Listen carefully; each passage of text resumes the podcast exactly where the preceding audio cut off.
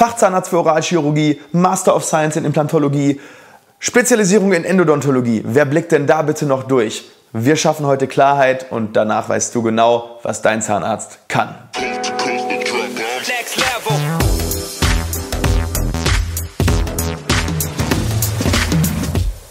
Hallo liebe Community, mein Name ist Dr. Stefan Helker und ich heiße euch herzlich willkommen bei der Audioversion unseres erfolgreichen YouTube-Formates Implatalk.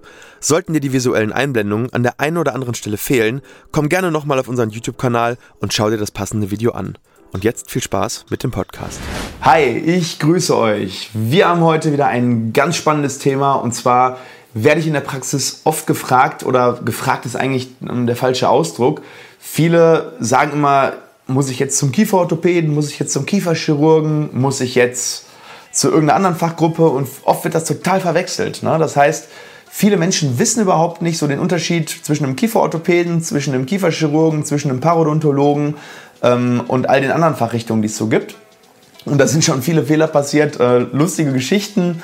Und deswegen habe ich mir gedacht, ich mache heute mal eine Übersicht, welche Definition welche Fachrichtung so hat. Und ähm, da gehen wir jetzt einfach mal so ein bisschen rein in das Thema und um das zu verstehen, ist eigentlich erstmal wichtig, dass man versteht, was ist überhaupt die Definition eines normalen Zahnarztes. Also ein normaler Zahnarzt, der studiert fünf Jahre Zahnmedizin oder auch länger, wenn er ein bisschen länger braucht, macht dann seinen Abschluss, also seine Approbation als Zahnarzt und ähm, kann dann theoretisch nach einer zweijährigen Assistenzzeit sich niederlassen als ganz normaler Zahnarzt. Jetzt hat man aber die Möglichkeit, sich eben auch weiterzubilden und eine Spezialisierung anzufangen. Und ähm, da gibt es zum einen offizielle Studiengänge und dann gibt es zum anderen eben, ähm, so sag ich mal, so postgraduierte Studiengänge, die man zum Beispiel an den Wochenenden machen kann. Und um dir mal so eine ganze Übersicht zu geben, haben wir das in vier Stufen eingeteilt. Und wir fangen mal ganz oben an. Also ganz oben steht im Prinzip der Fachzahnarzt. Das ist eine vierjährige Weiterbildungszeit in, in Vollzeit auch. Dafür geht man in eine Spezialpraxis, die in dem Bereich eben ausgebildet ist oder in eine Klinik. Und äh, ja, dann macht man da eben vier Jahre diese Weiterbildung. Davon ist ein Jahr zahnärztlich und drei Jahre dann eben Fachzahnärztlich. Welche es da genau gibt, da gehen wir gleich drauf ein. Und als kleinen Sonderfall gibt es eben dann auch noch den Facharzt Mund-Kiefer-Gesichtschirurgie. Das dauert fünf Jahre. Ähm, also eine ziemlich lange, nachdem man schon studiert hat, Zeit. Also die MKGler, die müssen ja auch noch Humanmedizin studieren und die sind dann frühestens so mit 35, äh, so in etwa plus minus ein Jahr, äh, mit ihrer Facharztausbildung fertig und können sich dann erst niederlassen. Dementsprechend sind äh, Kiefer-Gesichtschirurgen auch, äh, wenn sie sich niederlassen, meistens deutlich älter als zum Beispiel Zahnärzte.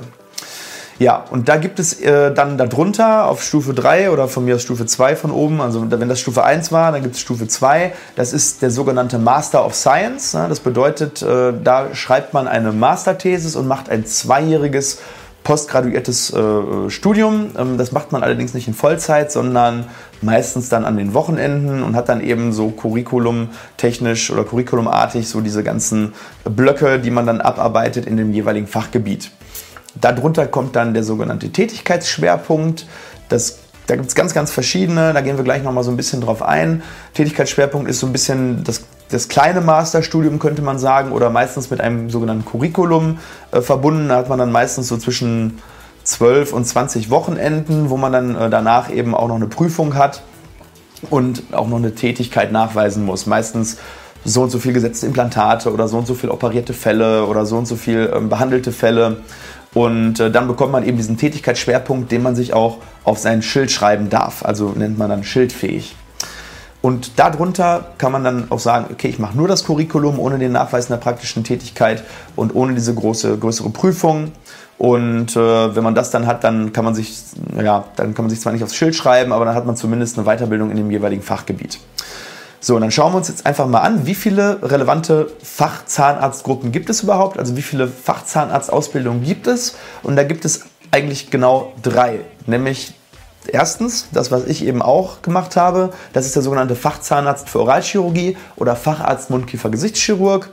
Das bedeutet, der Schwerpunkt sitzt hier ganz klar auf der Chirurgie. Und was macht so ein Oralchirurg? Der macht Weisheitszähne, der macht äh, Zysten-OPs, der macht ähm, im Prinzip äh, Implantate, der macht Weichteil-OPs. Also alles, was mit Schneiden zu tun hat, alles, was mit Resektionen zu tun hat, alles, wo es dann eben ja, auch blutet. Das ist so das Metier äh, eines Oralchirurgen oder beziehungsweise eines Kieferchirurgen und äh, endet dann eben mit dem Fachzahnarzttitel Fachzahnarzt für Oralchirurgie oder Facharzt für Mundkiefergesichtschirurgie. Dann gibt es als zweites den sogenannten Kieferorthopäden. Der Kieferorthopäde wird sehr häufig auch mit dem äh, Kieferchirurgen verwechselt. Also da sind schon die lustigsten Geschichten entstanden, dass die Leute gesagt haben, ich muss unbedingt zum Kieferorthopäden, meinten aber eigentlich, dass sie zum Kieferchirurgen mussten. Ähm, der macht nichts anderes als Zähne bewegen und wieder in die richtige Stellung bringen. Das ist das, was man kennt.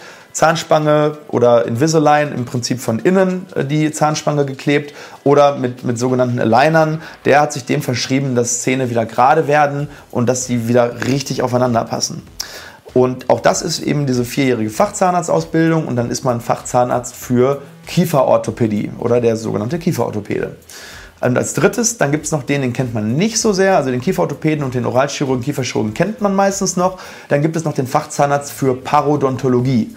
Was bedeutet das? Das ist ebenfalls eben eine vierjährige Weiterbildung und danach ist man spezialisiert auf den Bereich Parodontologie, also Parodontosebehandlung, Knochenabbauverhinderung oder Therapie. Ja, und dann gibt es weitere Spezialisierungen. Die sind dann eben nicht im Fachzahnarztbereich anzusiedeln, sondern diese Spezialisierungen, das sind dann meistens die sogenannten Master of Science oder Tätigkeitsschwerpunkte oder Curricula.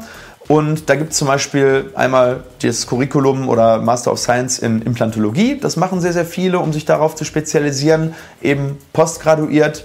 Dann gibt es zum Beispiel die Spezialisierung auf den Bereich Endodontologie. Endodontologie bedeutet Wurzelkanalbehandlung. Das heißt, diese Spezialisten arbeiten meist mit einem OP-Mikroskop und spezialisieren sich eben auf die ganz genaue Behandlung äh, eines Zahnes von innen, wenn zum Beispiel eine Wurzelkanalbehandlung eben notwendig ist. Dann, was immer mehr kommt, ist die Spezialisierung im Bereich ästhetische Zahnheilkunde. Das bedeutet, diese Spezialisten haben sich dem verschrieben, eben die Ästhetik wiederherzustellen, mithilfe von Veneers, mithilfe von hochästhetischen Kunststofffüllungen und anderen Dingen, die eben der Schönheit dienen. Das ist zum Beispiel das, was auch mein Kollege, der Philipp Poss, macht. Der hat sich eben dem verschrieben, dass er versucht, Menschen wieder das oder das Lächeln zu geben, was sie sich wünschen und äh, ist momentan auch sehr, sehr im Kommen. Und dann gibt es noch ein paar Randgebiete. Es gibt zum Beispiel auch die Master of Science in Prothetik, also wenn Zähne fehlen, wie kriege ich äh, äh, die Patienten wieder rehabilitiert, dass sie wieder kauen können. Alterszahnheilkunde, ganz wichtiges Thema in unserer jetzigen Epidemiologie bzw. Demografie. Äh, wir kriegen immer mehr alte Menschen. Das heißt, es macht auch Sinn, dass es Zahnärzte gibt, die sich eben genau auf dieses Thema spezialisieren, weil alte Menschen ganz besondere Bedürfnisse haben, sind nicht mehr so mobil, mit denen muss man ein bisschen vorsichtiger umgehen, die können nicht mehr so starke Veränderungen haben. Und da gibt es eben spezielle Curricula bzw. spezielle Masterstudiengänge. Kinderzahnheilkunde ist auch eine Spezialisierung, machen nicht ganz so viele, aber ähm, gerade ähm, junge Frauen mögen das sehr, sehr gerne, sich auf Kinderzahnheilkunde zu spezialisieren. Ist auch super sinnvoll, sodass dann eben auch die Kleinen äh, die Behandlung kriegen, die für sie gerecht ist. Ne? Man kann ein Kind häufig nicht genauso behandeln wie einen Erwachsenen.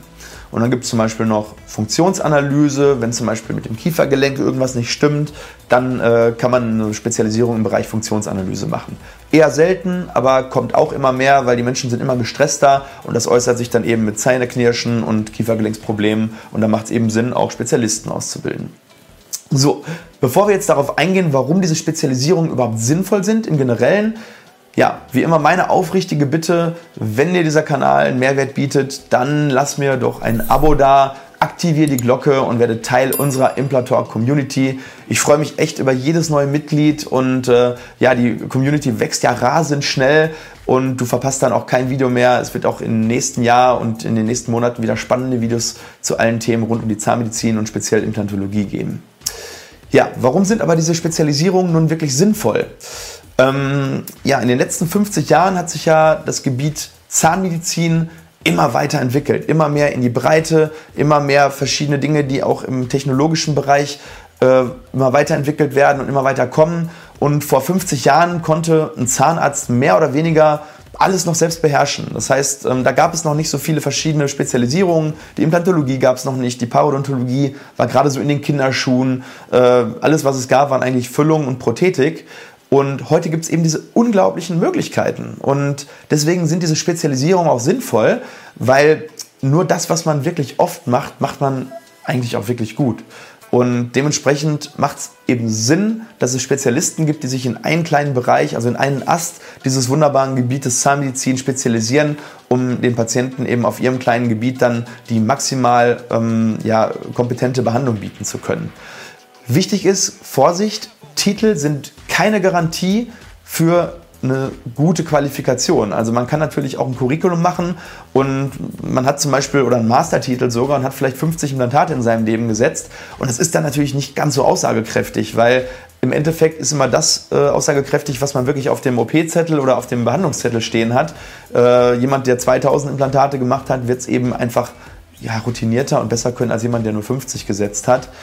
Ähm, dementsprechend Guck da auch noch mal so ein bisschen drauf, lass dich nicht nur von Titeln blenden, schau dir auch mal so ein bisschen den Track Record von dem jeweiligen Arzt an, aber generell ist so, ein, so, eine, so eine, Spezialisierung schon sinnvoll und sagt natürlich auch was aufs, äh, aus über das Commitment des Arztes, sich in diesem Gebiet weiterzubilden.